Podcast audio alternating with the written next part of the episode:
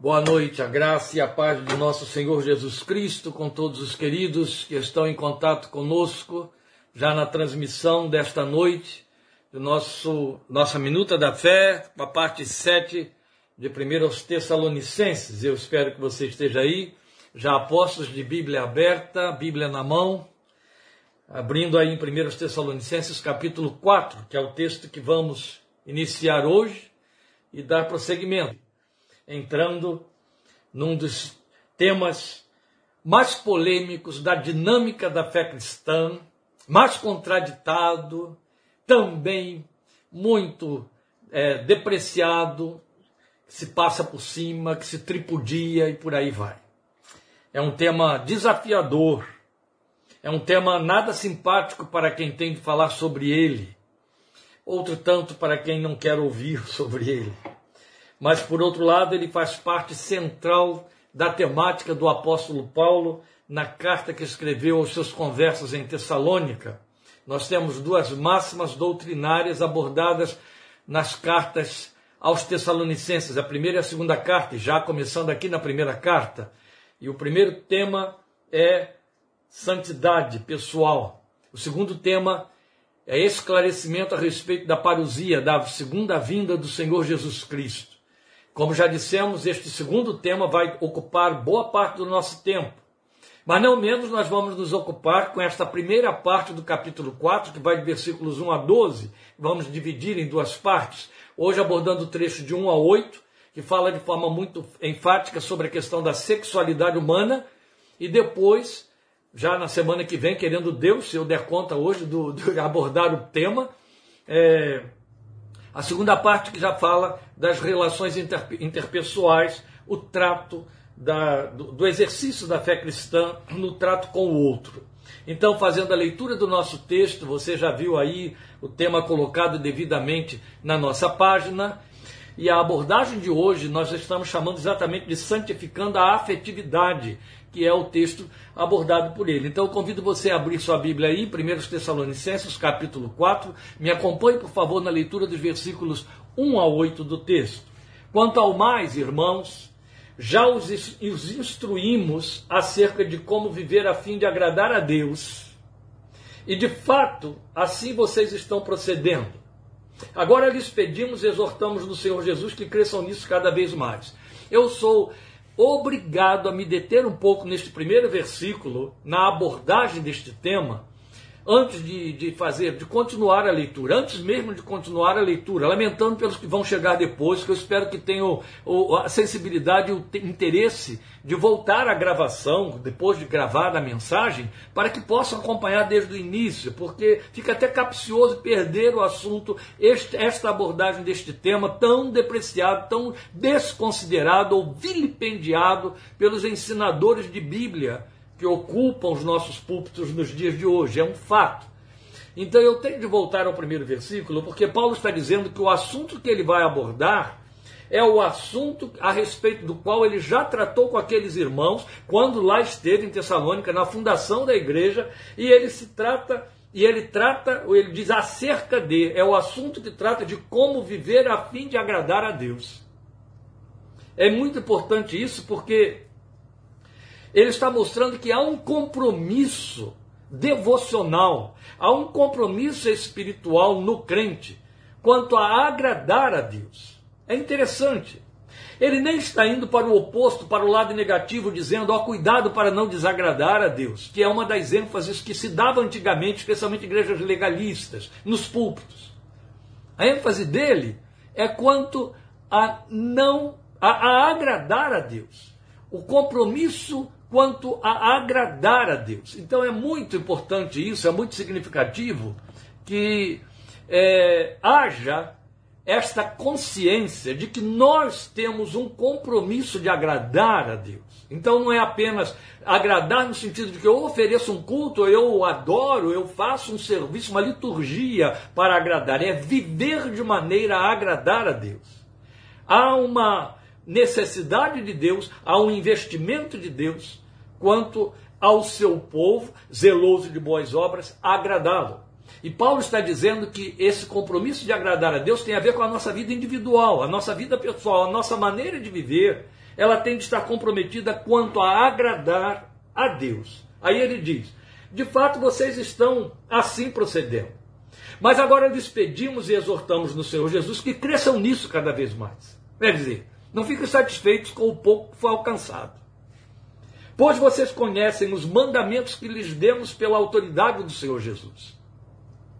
A vontade de Deus é que vocês sejam santificados. Dois pontos. Preste atenção aí no seu texto. Em todas as Bíblias, nós temos aí dois pontos. Vem um aposto aí. Abstenham-se da imoralidade sexual. Algumas versões reduzem muito, colocando abstenham-se da promiscuidade. Abstenham-se da imoralidade sexual. É uma palavra só no grego. É uma palavra só que traduz uma outra do Velho Testamento, que por sua vez no hebraico também é uma palavra só. No hebraico a palavra Mosheia deu lugar à palavra porneia do grego. Daí você tem a ideia de pornografia. Pornografia no português é um derivativo, aliás, não é? É uma, é uma justa posição de duas palavras gregas, porneia e grafos. Por aí você perceber. Então, a, o português se serviu do, deste original grego para poder comunicar esta ideia. A palavra é porneia. Porneia significa imoralidade sexual. Assim como moucheia, lá do Velho Testamento, significa imoralidade sexual, coisa feia, e muito especialmente na área moral. Então, ele está falando de porneia. Não adianta tentar aqui diminuir, esvaziar, diversificar, aliviar o significado. Não, Paulo está batendo com ênfase na questão da sexualidade, aí ele está falando de porneia, imoralidade sexual. Cada um saiba controlar o seu próprio corpo de maneira santa e honrosa, ou vaso não, não dominado pela paixão de desejos desenfreados, como os pagãos que desconhecem a Deus. Olha, ele está usando de palavras muito explícitas, muito claras e muito eloquentes para dilatar o significado da ideia que ele está abordando aqui. Então, depois de falar de pornéia, imoralidade sexual, ele falou de controle do corpo com santidade e honra e depois falou de não haver domínio de paixão, de desejos desenfreados, pulsões sem freio, como os pagãos. Então, ele está bem dentro da área, consciente do assunto que quer abordar. Botar panos quentes aqui, tentar aliviar, porque hoje em dia a questão da moralidade sexual perdeu, ficou tão desregrada, saiu tanto do controle dos bastiões da confissão evangélica, já que hoje hoje há leis regendo a moralidade ou a imoralidade, na verdade são leis que regem a imoralidade, para defender o imoral na sua imoralidade, de forma que tentar falar qualquer coisa que vá, na, que vá ser uma contravenção, que vá na, contrariar aquilo que a lei mundana, que não tem compromisso com o temor de Deus e nem a palavra de Deus, assevera como sendo direito, é, constitui crime. De forma que fica feio, fica mal visto aquele que faz uma abordagem a respeito da sexualidade condenando excessos. E aí, para que não se caia em, em acusações e não se fique mal na vida, é melhor não falar nada a respeito do assunto. E com isso, criamos um silêncio permissivo, que vai se traduzir no que está ao nosso redor além de pedofilia, gravidez infantil, gravidez adolescente, a permissividade e a perversão moral de nossos filhos ainda dentro de nossas casas, ainda pequenos, ainda não detentores de capacidade de, de, de reger a vida e de dirigir seus próprios passos. É terrível, não é? Mas nós fabricamos isso com nossos silêncios e nossos consentimentos. Paulo está doutrinando a igreja. E essa doutrinação para Tessalônica nos pertence, meus amados. Ela nos pertence. Volto a dizer, você que estiver chegando depois, volte ao início desta gravação, por favor. Então ele continua dizendo aí a partir do versículo 3: A vontade de Deus é que vocês sejam santificados, abstêm-se da imoralidade sexual Cada um saiba controlar o seu próprio corpo de maneira santa e honrosa, não dominado pela paixão de desejos desenfreados, como os pagãos que desconhecem a Deus. Neste assunto, ninguém prejudique seu irmão, nem dele se aproveite. O Senhor castigará todas essas práticas, todas essas práticas, como já lhes dissemos e asseguramos, porque Deus não nos chamou para a impureza, mas para a santidade. Portanto, aquele que rejeita estas coisas não está rejeitando o homem, mas a Deus que lhes dá o seu Espírito Santo. O assunto é de grosso calibre. E eu não tenho tempo para poder lapidar o calibre do assunto. Então vamos ter que trabalhar com ele tal como ele chega para nós, dentro do tempo mínimo que temos, que não será mínimo. Eu preciso esgotar estes oito versículos, porque este é um tipo de abordagem que você não pode dividir, subdividir e dizer, continuaremos semana que vem. Não, não, não. Vamos lá. Então a gente já tinha dito anteriormente, eu repito, já tinha falado isso aqui, que um dos propósitos centrais desta carta aos conversos de Paulo em Tessalônica era orientá-los dentro dos princípios do reino de Deus, aí estamos falando de santidade pessoal, e na esperança quanto às duas questões de elevada envergadura. Então, a ética da conduta pessoal, que envolve a moralidade, que está diretamente ligada à sexualidade, esse é o ponto importante a considerar aqui. Não podemos nos confundir. Paulo, em outros textos, aqui mesmo, a partir do versículo 9, em outras cartas, escrevendo aos Efésios, escrevendo aos Romanos, escrevendo aos Colossenses, ele trabalha a questão da santidade em muitas outras áreas especialmente das relações interpessoais, da questão da justiça, da questão da linguagem e etc. Santidade para agradar ao Senhor. Mas aqui, em 1 Tessalonicenses 4, de 1 a 8, a abordagem da santidade está totalmente centrada na questão da sexualidade humana.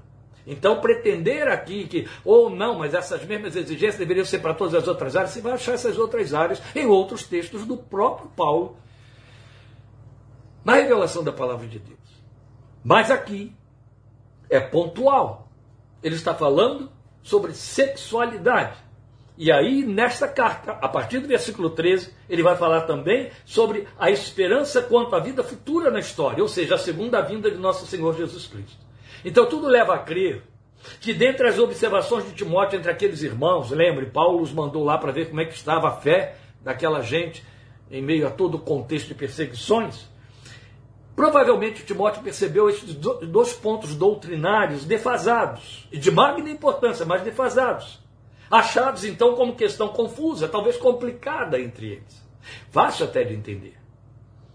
E aí, nesse primeiro trecho deste capítulo, ele vai abordar a questão da santificação pessoal, que parece também ter sido o primeiro ponto que foi abordado por Timóteo quando trouxe, como, quando veio com retorno trazendo informações a respeito do que observou lá e do que conviveu com eles. É possível que aqueles irmãos tenham sobrecarregado Timóteo de perguntas.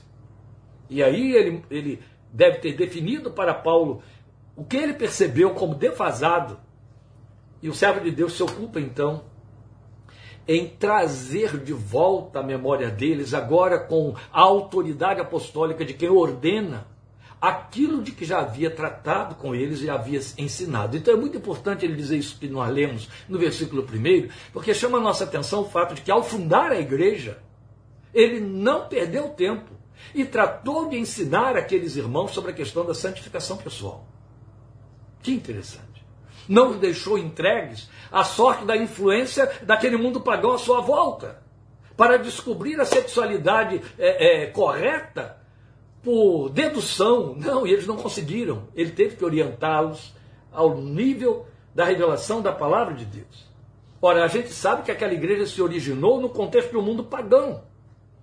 E o paganismo e a moral romana, que era o peso da influência política, social sobre os, toda aquela região dominada pelo Império Romano, e aí os Tessalonicenses estavam lá dentro, bem lá dentro inseridos, estavam impregnados de moralidade sexual e de aberrações que correspondiam a essas imoralidades sexuais. Os próprios filósofos da época acusavam o fato de que o império, de que a política, de que os homens estavam perdendo forças, perdendo é, é, vigor por conta de corrupção moral. Os filósofos pagãos estavam se queixando e denunciando os excessos lascivos da sociedade e das autoridades da época. Então é natural pensar que aqueles irmãos se vissem, de certa forma, confusos e até mesmo sob pressão externa nesta questão. Então ele deixou claro aqui, como vimos no versículo 1, que ele já os havia instruído a respeito deste assunto. Os filósofos pagãos, até dois, três séculos antes de Paulo, já se queixavam e denunciavam a promiscuidade do império e, e dos governos. E aí, falando de filósofos gregos, eles estavam acusando o domínio do Império Macedônio através de Alexandre o Grande, conhecido na história como corrompido e pervertido na sua vida sexual. Então, Paulo deixou claro que tinha tratado deste assunto com eles. Ou seja, ao lhes pregar e ao lhes ensinar o Evangelho, ele teve o cuidado de orientá-los quanto à santificação pessoal no que respeita à sexualidade. Então, nesse trecho, o assunto dele não é outro, aqui de 1 a 8. E como ao que parece, o seu ensino estava sendo pouco observado, ou quem sabe também recebido de forma claudicante. Aí ele reforça o seu discurso, eu chamo a sua atenção para os argumentos desse reforço, dizendo: Agora lhes pedimos e exortamos no Senhor Jesus que cresçam nisso cada vez mais. É interessante.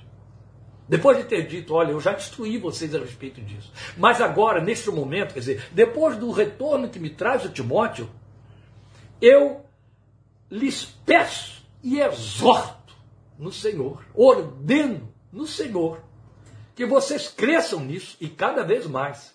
Então era uma questão de ir além, de crescer.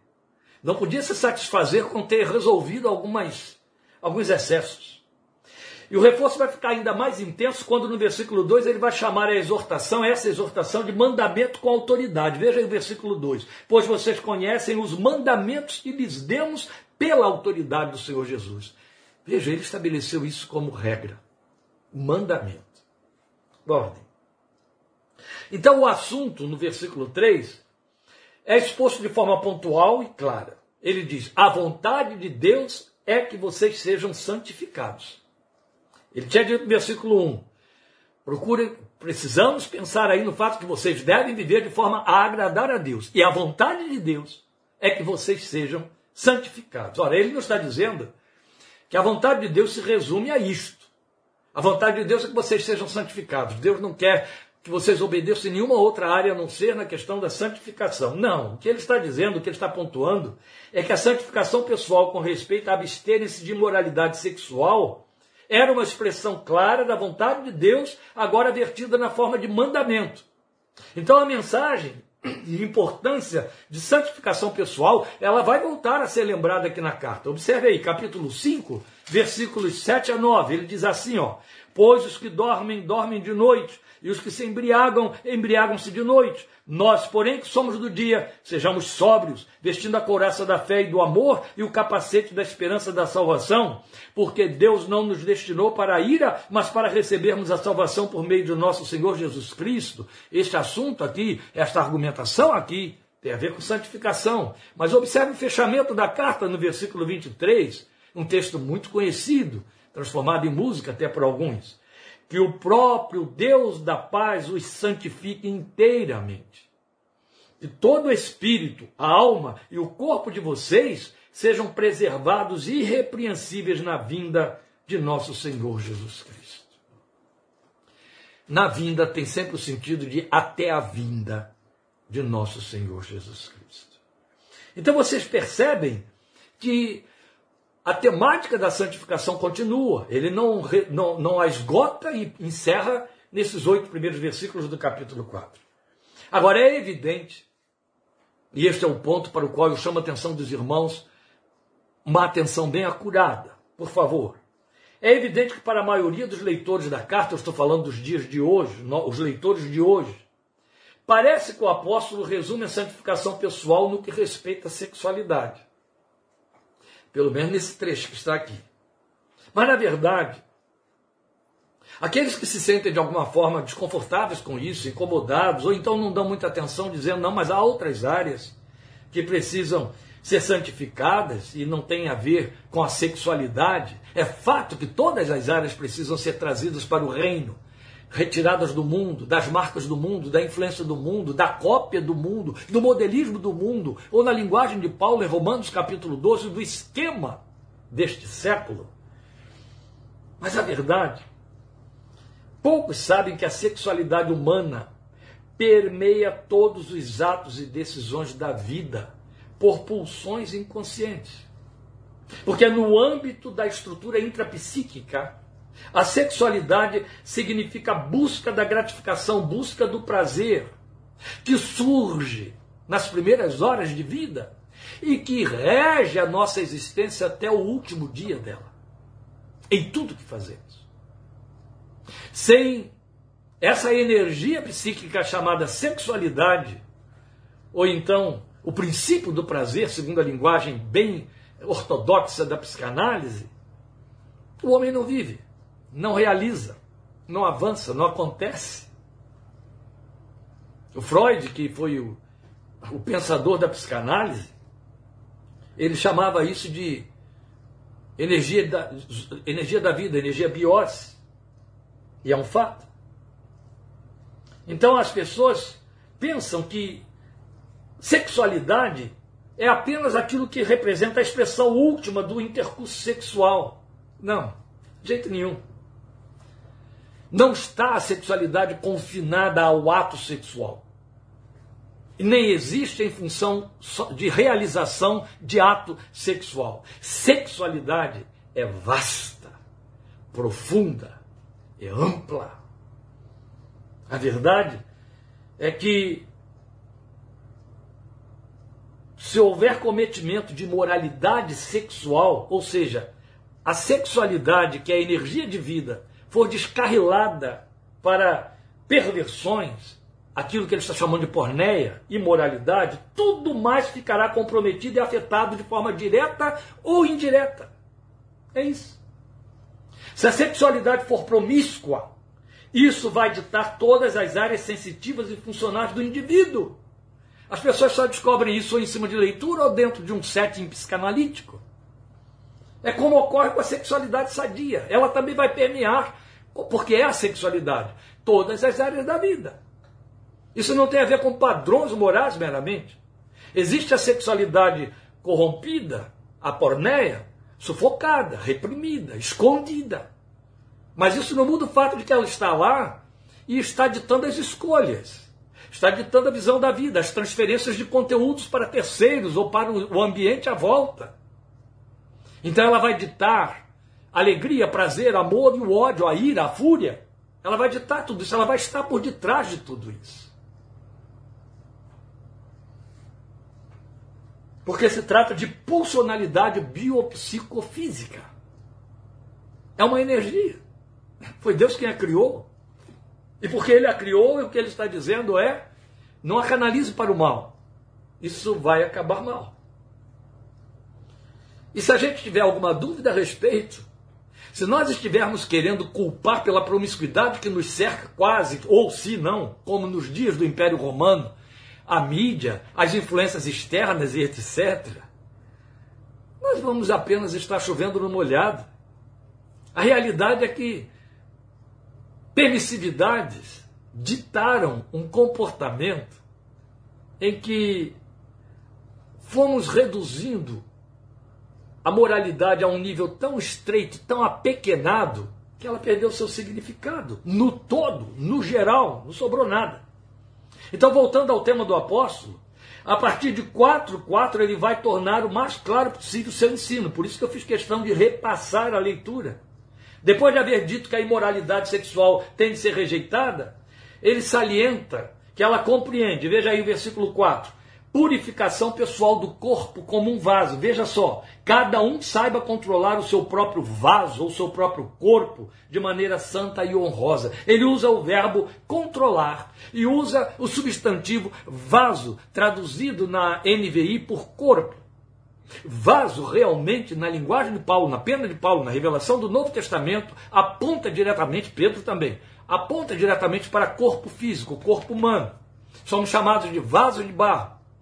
Em Pedro, ele diz que a mulher é o vaso mais frágil. Ele não diz que a mulher é o vaso frágil, porque ele está dizendo que o homem também é frágil. Ele apenas afirma que a mulher é mais frágil para falar de estrutura física, física, biofísica. É lógico, é uma questão de lógica. O homem, o ser humano, o sexo masculino tem uma estrutura óssea mais pesada, tem uma musculatura mais pesada, faz parte do mundo animal. É nesse sentido que Pedro diz que a mulher é o vaso mais frágil, mas quando ele diz mais frágil, ele está generalizando para mostrar que o vaso masculino também é frágil. frágil. Ou seja, corpo, vaso, vaso, corpo. Por isso essa tradução feita desta maneira. O que ele está dizendo é purificação pessoal do corpo. Que linguagem é esta? Esta linguagem está muito bem posicionada em Romanos 6, em Gálatas capítulo 5, para mostrar para nós que temos um princípio que, na verdade, a psicanálise retraduziu como sendo pulsão, e este princípio que é adâmico se chama carne. Paulo diz que na carne não habita bem algum, que a carne milita contra o espírito, que, a, a, tem, o, o pendor da carne é a morte. Paulo diz que estamos presos ao corpo desta carne e que a carne habita no nosso corpo mortal. Ele chama de carne aquilo que se traduz em manifestação de pornéia. A pornéia vem da carne e a carne se manifesta onde? No corpo. Se serve de quê? Do corpo. Glória a Deus. O Espírito Santo veio habitar no espírito do homem, que por sua vez também habita no corpo. O corpo é o invólucro de tudo isso. Mas o que ele está dizendo é que tem de haver purificação pessoal do corpo como um vaso. É a primeira coisa que ele fala aí no versículo 4. Purificação do corpo como um vaso. Não estamos falando de higiene pessoal. Estamos falando de higiene moral. Esta é a linguagem aqui. Então a importância de não dar lugar, é o outro ponto, ou domínio a impulsos ou pulsões sem freios. Então quando ele diz aqui não dominado pela paixão de desejos desenfreados, quer dizer, sem freios, como os pagãos que desconhecem a Deus. Ele pega os, os pagãos como parâmetro para dizer porque eles desconhecem a Deus, eles só vivem em função do prazer. Qual é a expressão máxima de prazer orgânico? A sexualidade. Essa é a expressão máxima. Ela tem seus substratos? Tem. Ela começa aqui, ó. Começa com a oralidade, começa com a, a, a, a, a busca pelo prazer através da mucosa bucal, mucosa, mucosa oral. Depois vai partir para os esfíncteres e por aí vai. É uma análise, é um estudo altamente bem documentado e comprovado laboratori laboratorialmente pela psicanálise através de exercícios clínicos ao longo de mais de 100 anos. E isto não tem como ser negado. A verdade é que a sexualidade vai ditar todas as nossas pulsões, nossas, nossas inclinações por conta de suas pulsões. E é ela que vai ditar então meu avançar, a minha produção na vida, as minhas tendências quanto a escolhas do que estudo, do que trabalho, da minha atividade, e por aí ela vai ditar. Se as pessoas entendessem melhor disso, entenderiam porque todo este cuidado que Paulo está usando aqui, dizendo é a forma de agradar a Deus, e cuidado, porque há uma cobrança em cima disso aí da parte de Deus, então aqui está um mandamento. É sério isso. Então ele está falando também aí, então, no versículo 5, da importância de não dar lugar ou domínio a impulsos ou pulsões sem freios. Ou seja, a sexualidade com os filtros que a livram de ser ditada pela infâmia, que em nossos dias tem a ver com liberalismo de sexualidade desonrosa, isso começou lá no final da década de 50, e especialmente com o surgimento do movimento hippie, com sua bandeira do amor livre. E vocês sabem muito bem a que isso nos trouxe, não é verdade? O que é que nos cerca? Então é a sexualidade sem compromisso efetivo, como casamento, de maneira que nos nivelamos aos irracionais. A sexualidade ficou sendo apenas instintual, só instintual. E também tem a ver com a sexualidade sob a égide da pornografia. A influência da pornografia. Então ele está dizendo: olha, tem de ter freio aí. Porque se não tiver freio aí, você fica igual o pagão que não tem temor de Deus. Esta é a linguagem do versículo 5. É preciso ter freio, é preciso ter freio. Senão você fica igual ao pagão deste século. Eu sei que esta minha abordagem aqui, que está em desuso, incomoda especialmente a líderes. E há alguns que provavelmente fiquem mais desconfortáveis depois da nossa exposição aqui, pelo menos diante de, desta exposição. É tão vasto, é tão vasto o universo hoje da perversão sexual que se normalizou. Até mesmo que se entendia por aberração foi normalizado. Então muita gente tem dificuldade quanto a discernir o que é normal com o que é imoralidade sexual ou necessidade fisiológica. Ou na linguagem original usada pelo apóstolo, pornéia. O que, é pornéia? Paulo usa, por exemplo, para pornéia em outro texto, a palavra é, é uma palavra pouco, de pouco uso nas novas versões, e a gente fica questionando por que, que as pessoas estão tão mais sensíveis do que Paulo, mudando os termos para não ofender, quando ele fala de fornicação. O que é fornicação? Fornicação é o sexo fora do casamento. Todo e qualquer um, todo e qualquer um. O filho nascido fora de um casamento é um filho que é fruto de fornicação. Fornicar é uma palavra que é muito pejorativa, muito pesada, mas ela está aqui no escrito de Paulo para falar de moralidade sexual. A realização do ato sexual, do ato sexual fora do casamento é fornicação. A Bíblia não usa de meios termos. Esta é a linguagem. Pornéia é palavra que indica toda a prática de sexualidade lasciva e sem freios, pervertida e sem honra. Você sabia que quem levantou a bandeira da sexualidade pervertida foi a psicanálise, uma ciência que alguns não querem assumir como ciência ateísta? Foi ela que definiu que a sexualidade apenas pulsional, sem conduzir o indivíduo para uma parceria que seja nobre, digna e aceitável, ela é pervertida. Hoje estão querendo mudar a terminologia por conta de leis, imposição de leis. Mas tudo que estiver fora do padrão, que a Bíblia é quem aponta esse padrão, foi conceituado por um dos inimigos da Bíblia, Sigmund Freud como sendo perversão. Quem pratica perversão é pervertido, quer a gente goste ou não. Então, na verdade, a sexualidade com honra, na linguagem da Bíblia, é um sexo conjugal e sem mácula. Tiago chama atenção para isso. Sem mácula, ou seja, sem perversões entre um homem e uma mulher.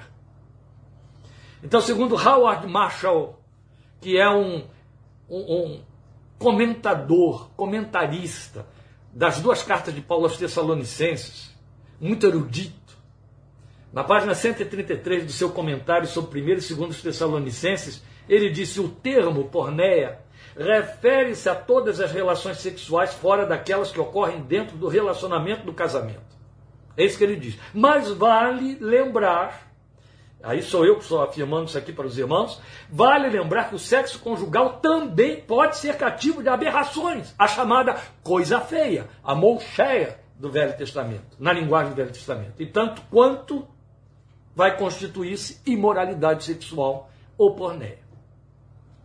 Homens ou mulheres com vícios, com deformidades, com aberrações, ao praticarem o ato sexual com seu parceiro, sua parceira, devidamente escolhido, aprovado pela família, aprovado pela sociedade, casados, vão praticar ou procurar praticar atos sexuais que estão ligados a impulsos bestiais.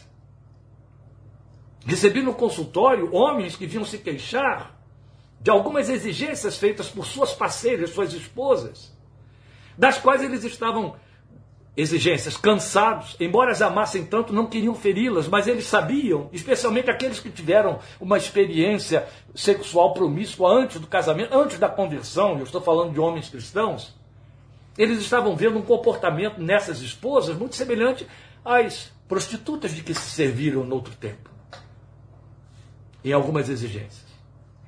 Outro tanto, um número imenso de mulheres ou romperam com o casamento, ou confusas vieram procurar esclarecimento a respeito de seus maridos com perversões na área da sexualidade, que as levavam a se sentir objetos animalizados, bestializados, homens com impulsos de uma sexualidade pervertida, querendo fazer da sua parceira o objeto da fantasia com quem de fato eles queriam fazer do seu sexo. Estamos falando de fatos reais, escondidos, sufocados, acobertados, largados para segundos planos dentro das igrejas, transformando o nosso povo numa colcha de hipocrisia com o nome de santidade sem precedente. Por um lado, Paulo coloca os pagãos como modelo dessa sexualidade depravada que não teme a Deus, que não o honra, e por outro, ele ensina que esse sexo lícito é feito com dignificação da outra pessoa, porque o termo vaso, já disse, significa corpo. Então, quando ele diz aí no versículo 6, neste assunto, ninguém prejudique seu irmão, nem dele se aproveite, não defraude alguém sem consentimento, você encontra no outro texto ou noutra tradução. O que ele está dizendo é justamente isso: o sexo tem que ser praticado com dignificação da outra pessoa. Não é para a busca de um prazer individual e exclusivo. De jeito nenhum. E a palavra vaso, traduzida aqui na NVI por corpo, também traduz a palavra esposa. Entende? Então, quando ele diz aí, trate o seu corpo com honra, ele está dizendo, pode estar dizendo, e a grande maioria dos dos estudiosos e intérpretes entendem que ele está dizendo: trate a sua esposa com honra, com dignidade. É interessante. Isso define o sexo lícito como sendo aquele que é vivido dentro da vida conjugal, com dignidade, no casamento, que por sua vez só é quando faz de um casal uma família de comprometimento visível e social. Então, o que foge disso, ele declara ser impureza, versículo 7, Deus não nos chamou para a impureza, e acentua que a falta de santificação na sexualidade tem um encontro marcado com a punição divina, versículo 6. Neste assunto, ninguém prejudique seu irmão, nem dele se aproveite. O Senhor castigará todas essas práticas, como já lhes dissemos e asseguramos. Ele está se remontando à época em que advertiu aqueles irmãos para infundir no coração deles o temor devido a Deus que serve de freio para os impulsos descabidos. Entende? Então ele acentua que essa falta de santificação tem um encontro marcado com punição divina. Se alguém teme a Deus, vai discerni-la, vai achá-la até. Então Deus nos chamou para a santidade, ele diz. E esta se contrapõe à impureza. E impureza na sexualidade. Então, volta a carga para o que eu estava dizendo no início. Você vai encontrar um amplo leque de exortação à santificação em todas as outras áreas da vida. Aqui ele está decididamente falando sobre a sexualidade. Este é o ponto. A igreja cristã sempre foi atacada, criticada e até perseguida por sustentar o bastião da sexualidade santa, atacada de legalista, atacada de hipócrita. Mas a sexualidade sem impureza era o bastião levantado pela igreja. Então a sexualidade está diretamente ligada às paixões. Se for deixada sem freios ou sem controle, vai conduzir a sociedade ao aviltamento e bestialidade dos dias de Ló. E Jesus disse: e quando estivéssemos vivendo dias como os dias de Ló, ele voltaria.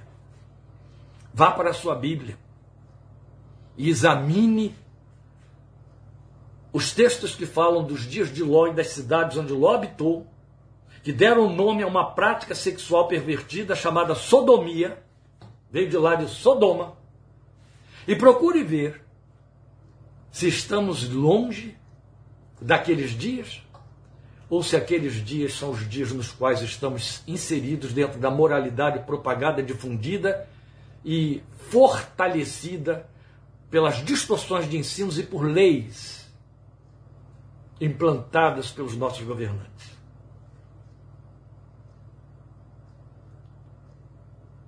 Até mesmo tentativa de estabelecer num país da Europa, que eu não quero citar aqui para evitar problema, um partido que defendia a pedofilia, já surgiu. A questão é que nós fomos criando acomodações a explosão da permissividade e das aberrações foi de tal ordem que nós fizemos uma acomodação e a igreja acompanhou do tipo: isso aqui agride menos, então isso aqui pode. Isso aqui se tornou normal. Não vamos conceituar como perversão. E criamos sobre tudo isso aí a palavra inclusão, para permitirmos e deixarmos passar o que a palavra de Deus condena. Falta coragem, falta fibra, falta honra, falta moral, falta, falta autoridade, falta compromisso com a revelação profética, com temor de Deus, para enfrentar estas coisas, encará-las, denunciá-las e rejeitá-las. Falta ou existe em excesso amor próprio pelo nome, pelo grupo, de forma que ou eu não quero ser taxado de jeito nenhum como legalista, puritanista, religioso. Não quero ser taxado de jeito nenhum como retrógrado, ignorante. E então vou consentir, vou permitir. Não vou ensinar, não vou reorganizar, não vou depurar. Vou esquecer a palavra purificação, honra relacionada à sexualidade. Quando nós consentimos com uma vida sexualmente impura, meus queridos. Eu estou falando de consentir com uma vida sexualmente impura, eu não estou dizendo quando praticamos. Nós podemos não praticar, eu estou falando de consentir quando consentimos com uma vida sexualmente impura ou minimamente fora do padrão de pureza orientado pela palavra de Deus, seja no lar, seja na comunidade litúrgica, igreja, onde nós estamos em aliança e exercemos então a prática de nossa confissão, nós estamos condenando esse lar ou essa comunidade a experimentar, juntamente com aqueles que foram consentidos por permissividade, a amarga experiência de viver estas máximas exaradas aqui. Vou pontuá-las para encerrar e deixar que elas pesem sobre o nosso conhecimento. Versículo 6. O Senhor castigará todas essas práticas.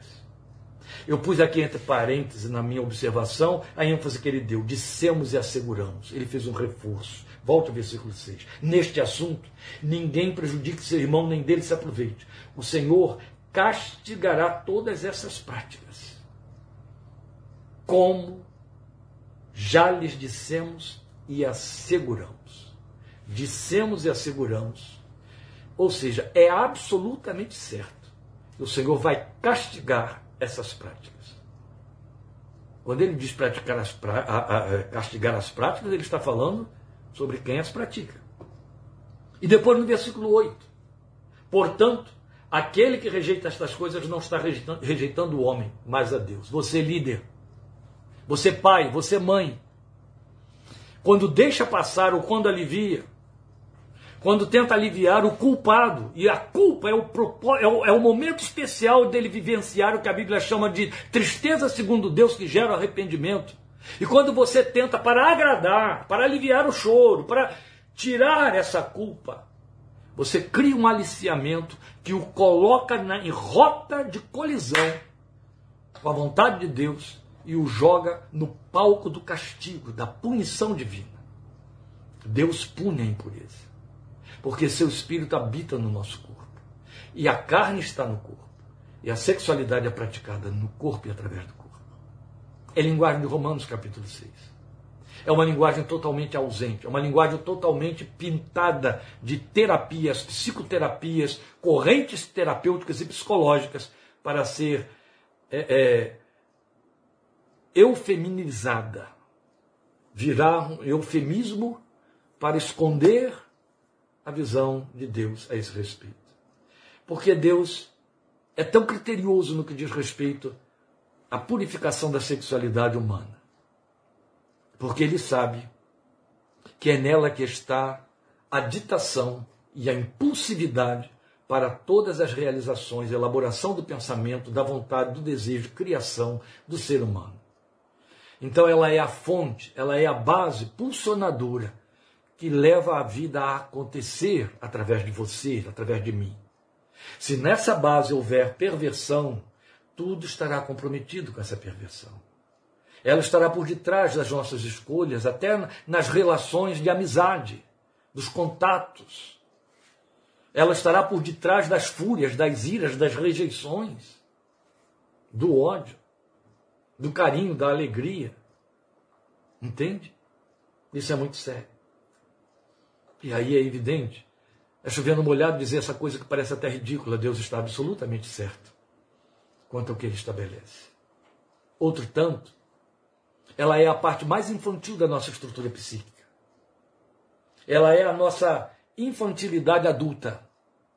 É onde reside, por, por outro lado, a nossa saúde psíquica se ela estiver bem conduzida. Ou vai haver a perversão, que é uma doença, ou uma saúde. Uma saúde que vai ditar tudo mais, até afetar o nosso próprio corpo. Então ela é altamente proveitosa e saudável quando bem usada. Ela é um impulso para a vida, para a realização, para a edificação, para a construção, para o que é nobre.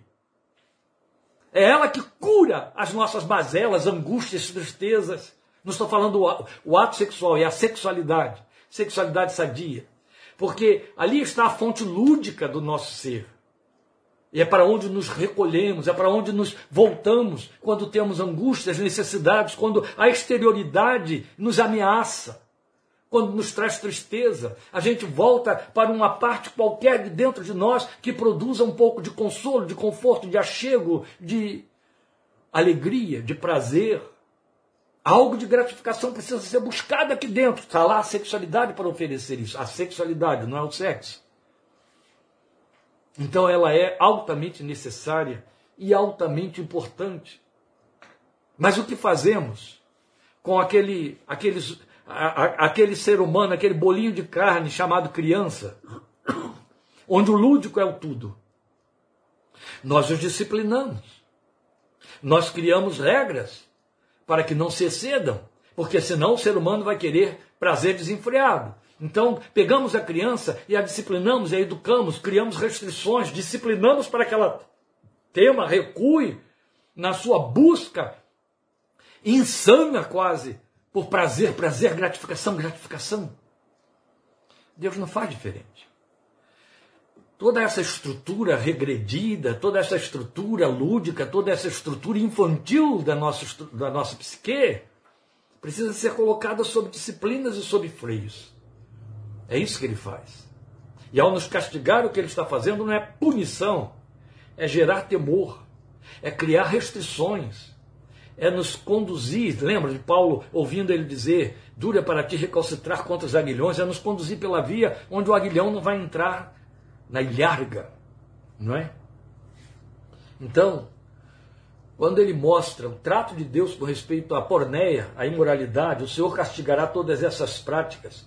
Aquele que rejeita estas coisas não está rejeitando o homem, mas a Deus. Preste atenção, meu irmão, minha irmã, que é líder na fé, que orienta outros. Você que é pai, você que é mãe, que tem filhos, que tem irmãos, que tem parentes, que estão sob sua influência.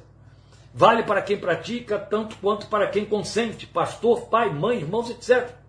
Aqueles que estão em aliança espiritual. Acho até que os orientadores respondem mais diante de Deus do que os orientandos. A máxima para o povo de Deus e que foi posta na testa do sumo sacerdote, a santidade ao Senhor. Paulo diz por onde ela começa. Ela começa por aqui, por onde ele começou.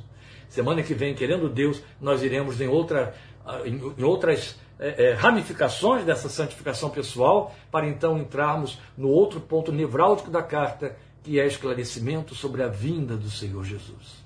Deus te abençoe, te fortaleça, te guarde e volte, por favor, ao início desta gravação para que você possa participar de toda esta exposição sem confundi-la e sem distorcê-la. Ela é de suma importância para nós hoje. Senhor te guarde, te abençoe. Estejamos juntos domingo, 17h30, onde estaremos estudando a palavra de Deus numa palestra sobre a sombra do passado. Estamos anunciando aí. Divulgue, porque é muito importante que as pessoas ouçam aqueles argumentos e sejam esclarecidos à luz da palavra de Deus. Obrigado por sua companhia, sua presença e a sua participação. Deus abençoe a todos, em nome de Jesus. Amém.